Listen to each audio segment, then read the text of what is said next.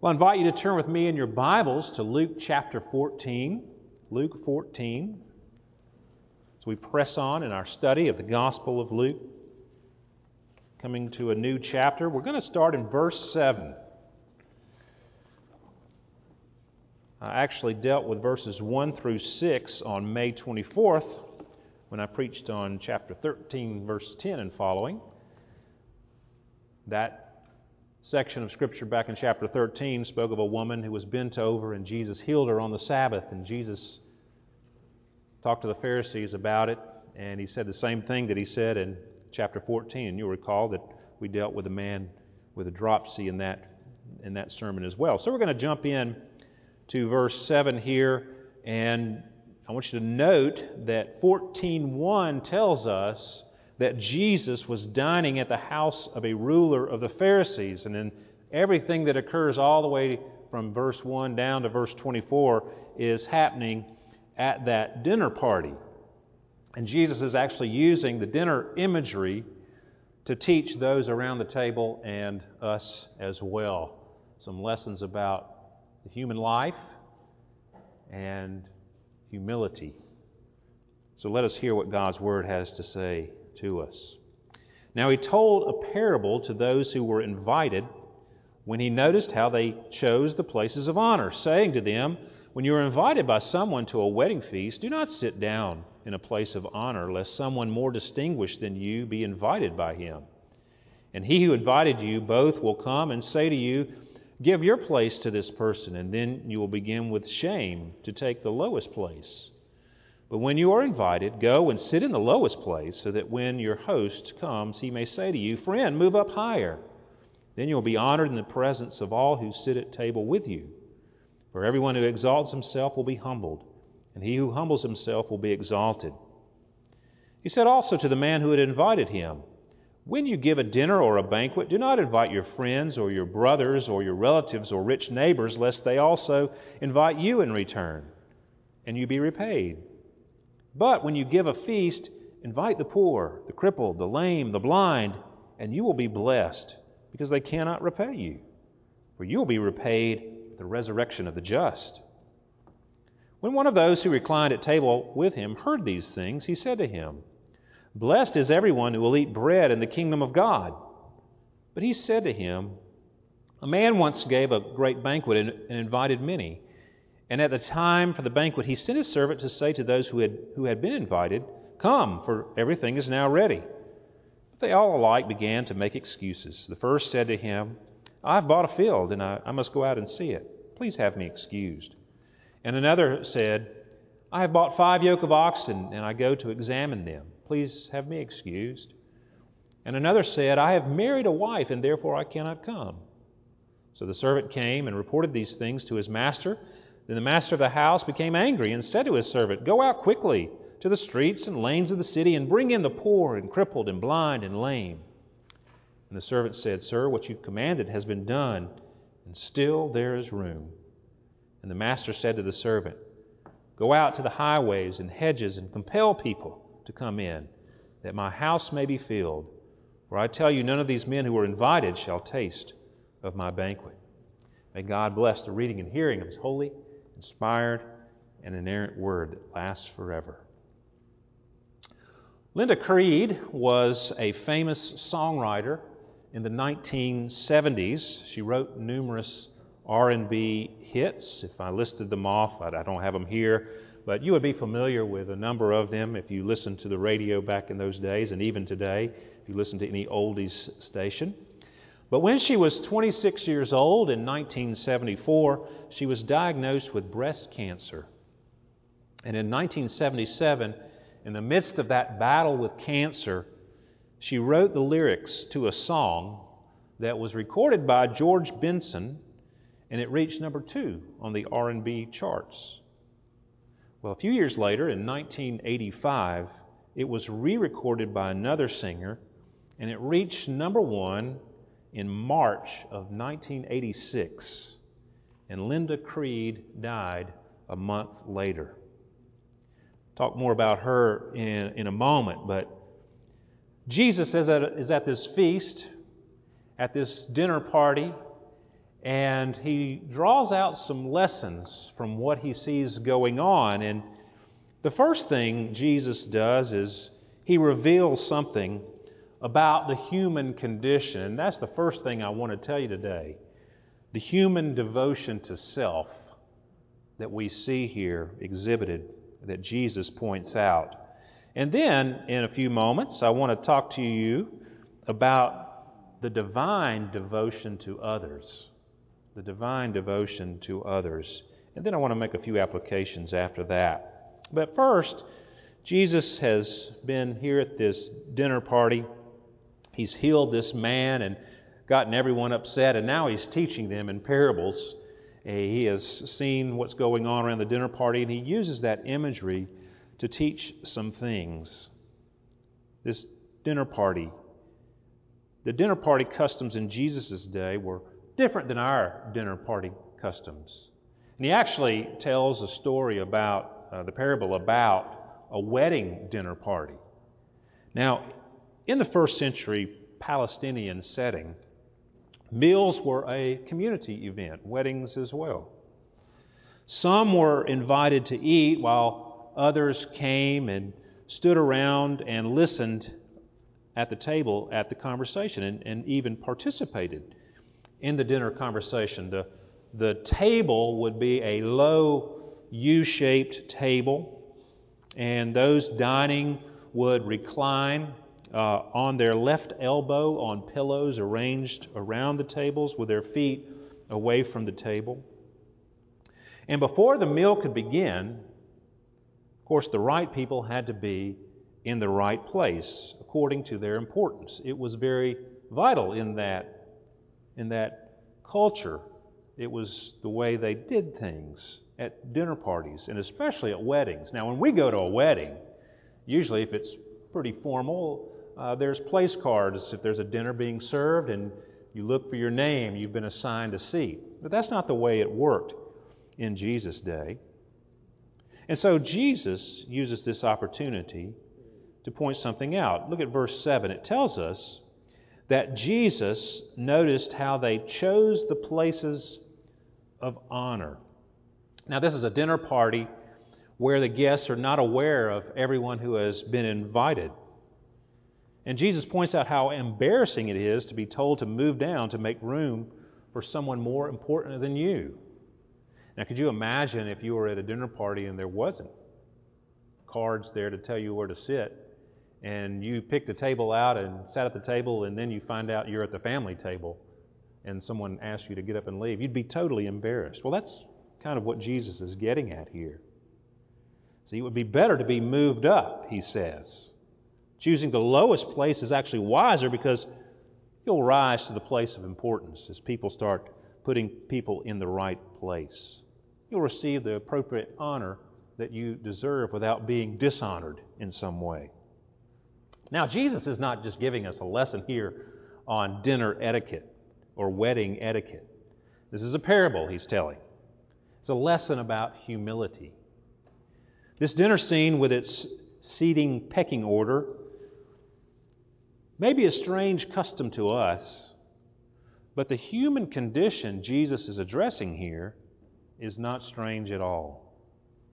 The Pharisees' dinner party is really a microcosm of human life, of our lives.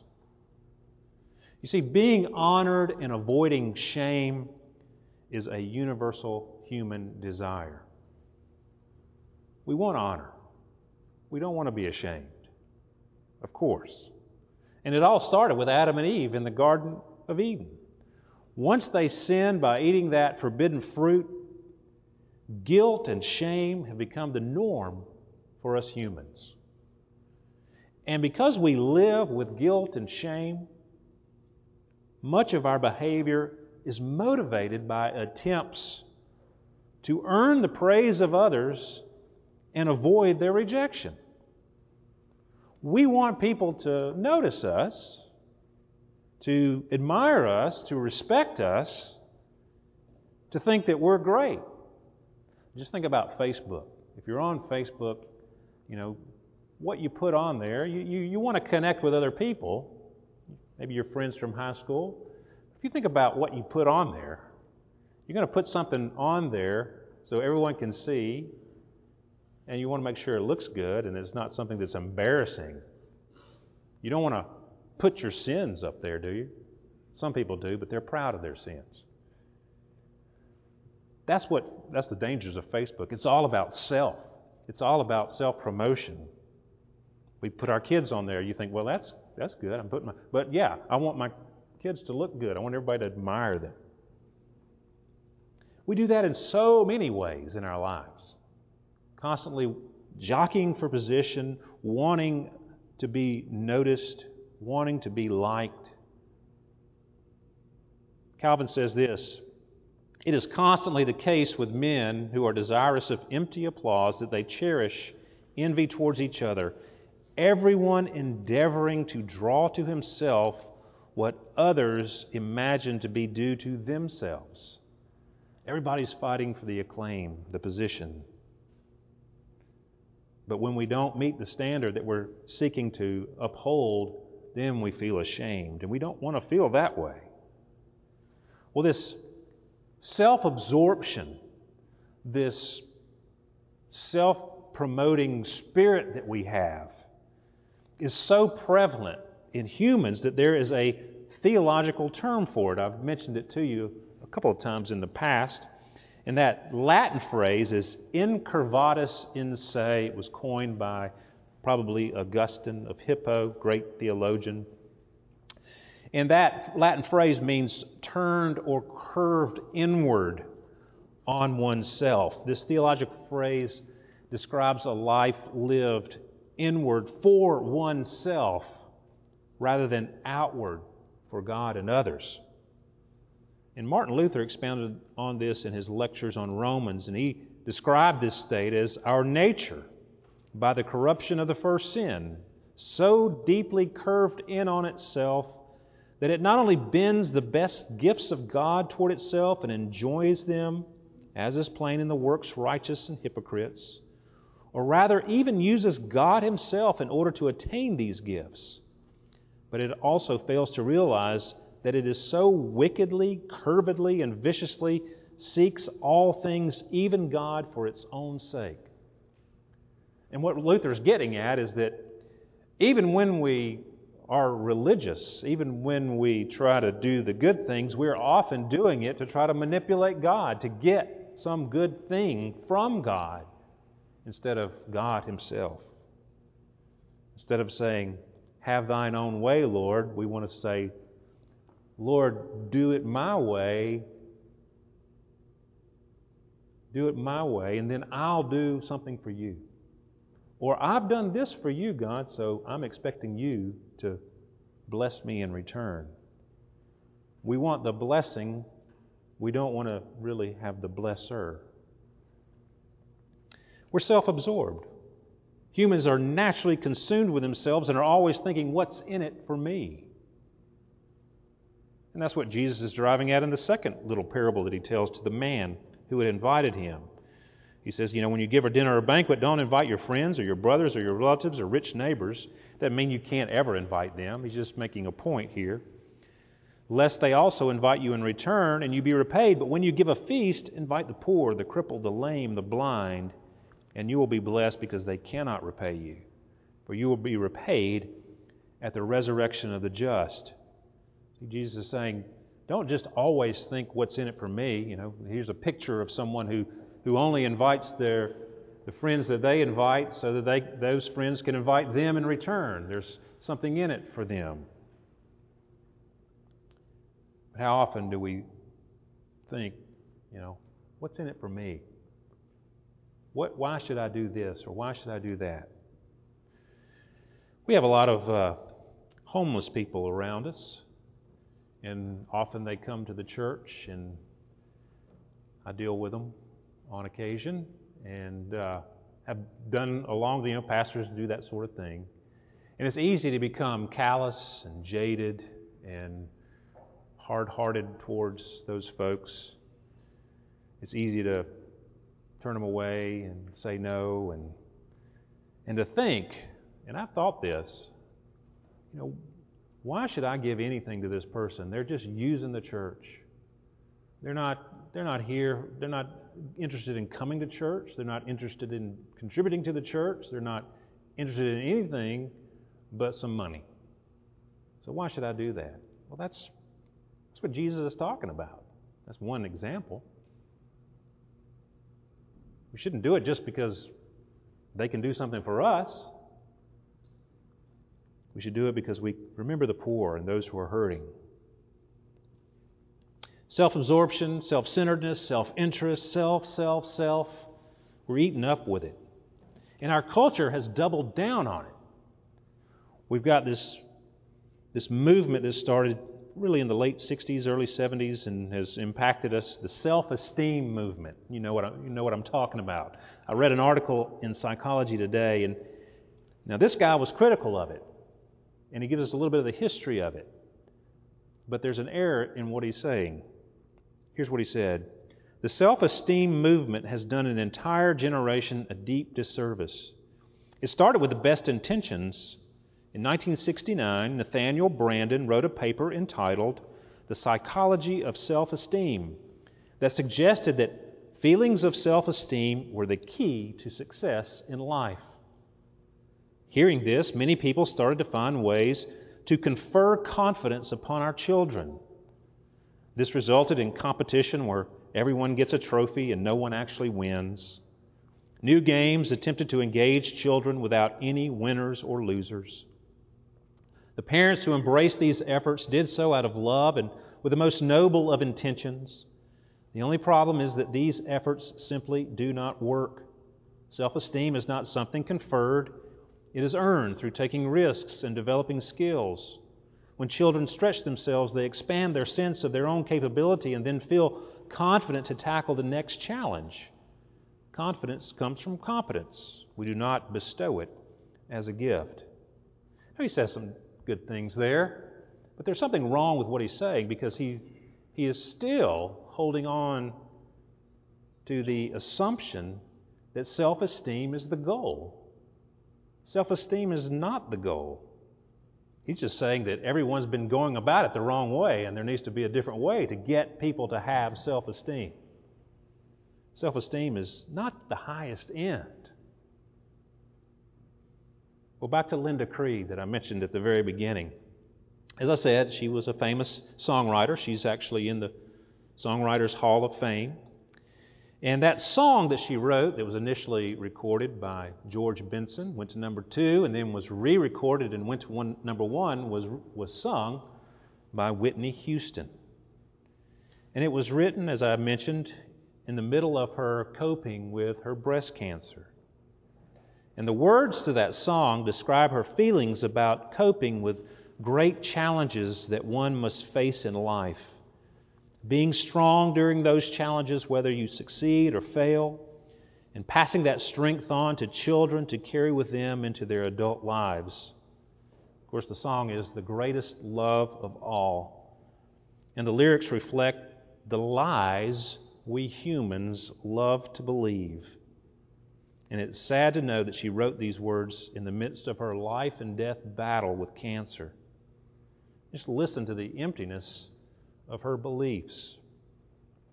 I believe that children are our future. That's true. Teach them well and let them lead the way. Well, that's part of the problem. We're led by our children, and, and adults have taken a back seat. She goes on Show them all the beauty they possess inside. I don't think she believes in original sin. Give them a sense of pride to make it easier. Let the children's laughter remind us how we used to be. Everybody's searching for a hero. People need someone to look up to. I never found anyone who fulfills my needs. Now, that's just sad. In the midst of her life and death battle. And she admits it a lonely place to be, and so I learned to depend on me. I mean, in the middle of your mortality, she's doubling down on herself. I decided long ago never to walk in anyone's shadow. If I fail, if I succeed, at least I'll live as I believe.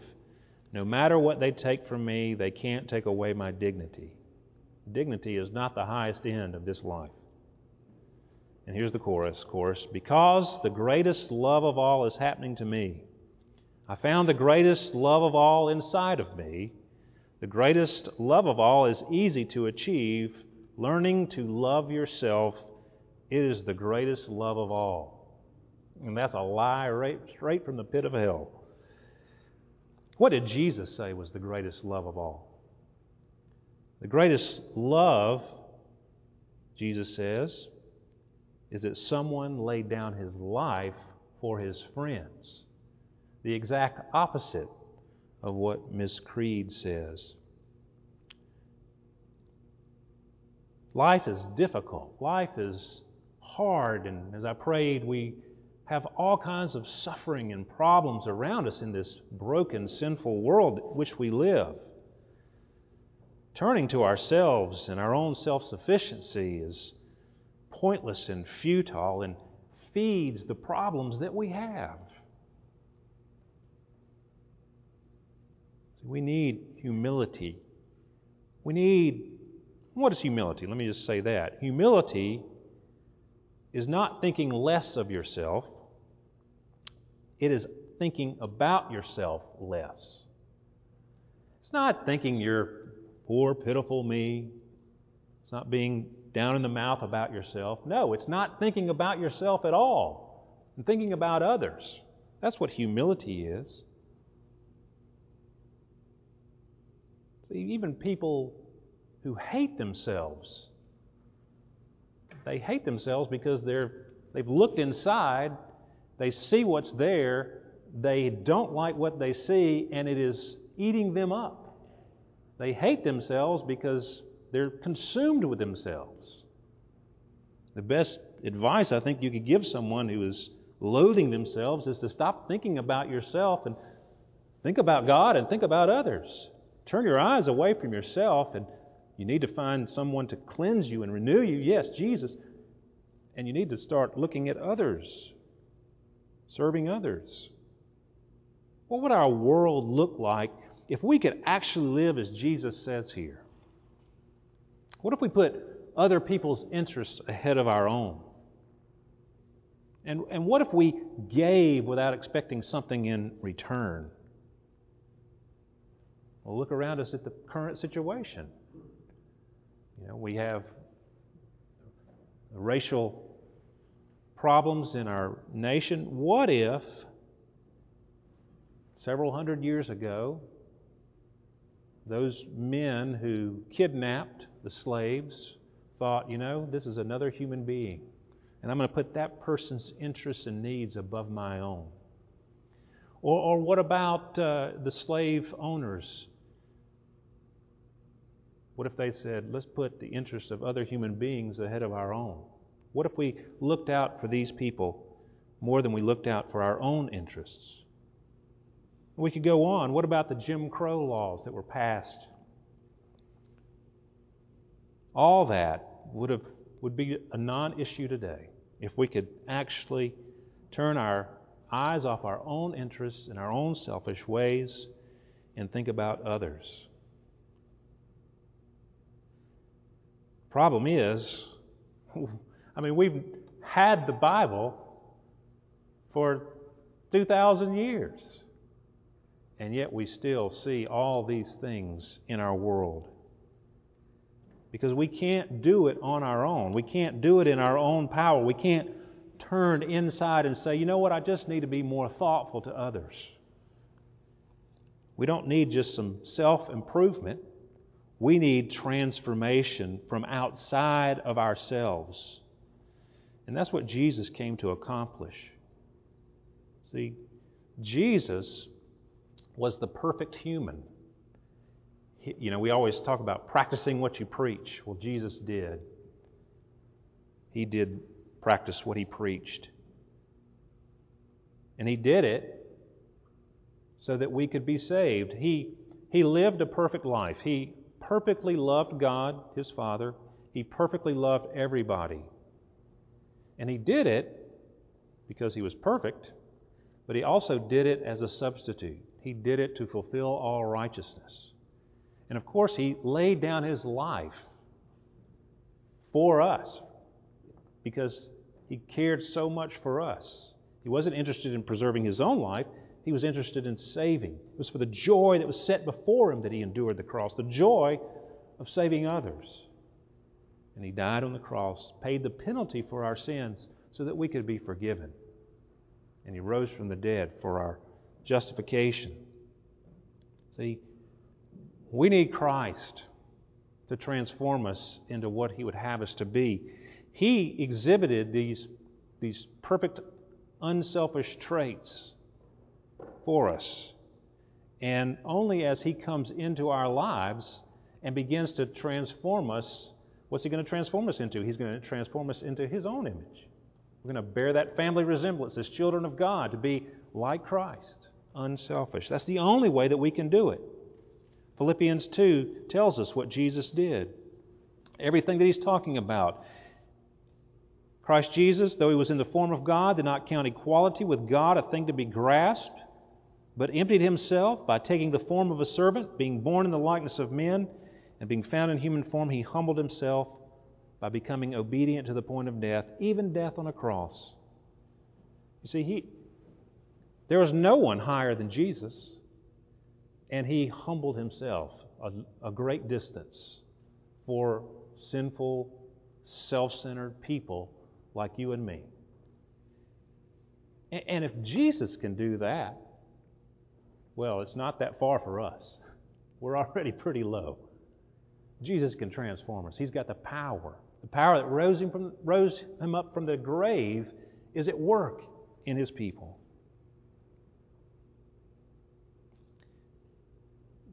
Jesus reached out to others, just like he's saying. He humbled himself. He didn't take the place of honor, the honor that he deserved to be at the head of the table. And he always thought about others. You know, he was always reaching out to those who were blind and lame and poor, sinners who were rejected by society. And at his great banquet, he's inviting everybody. And still there is room, it says. Room for selfish, self centered, self seeking, self serving people like you and me to be changed, to be transformed. Let me back up a few verses in Philippians 2 that I just read to you, because Paul is talking about us.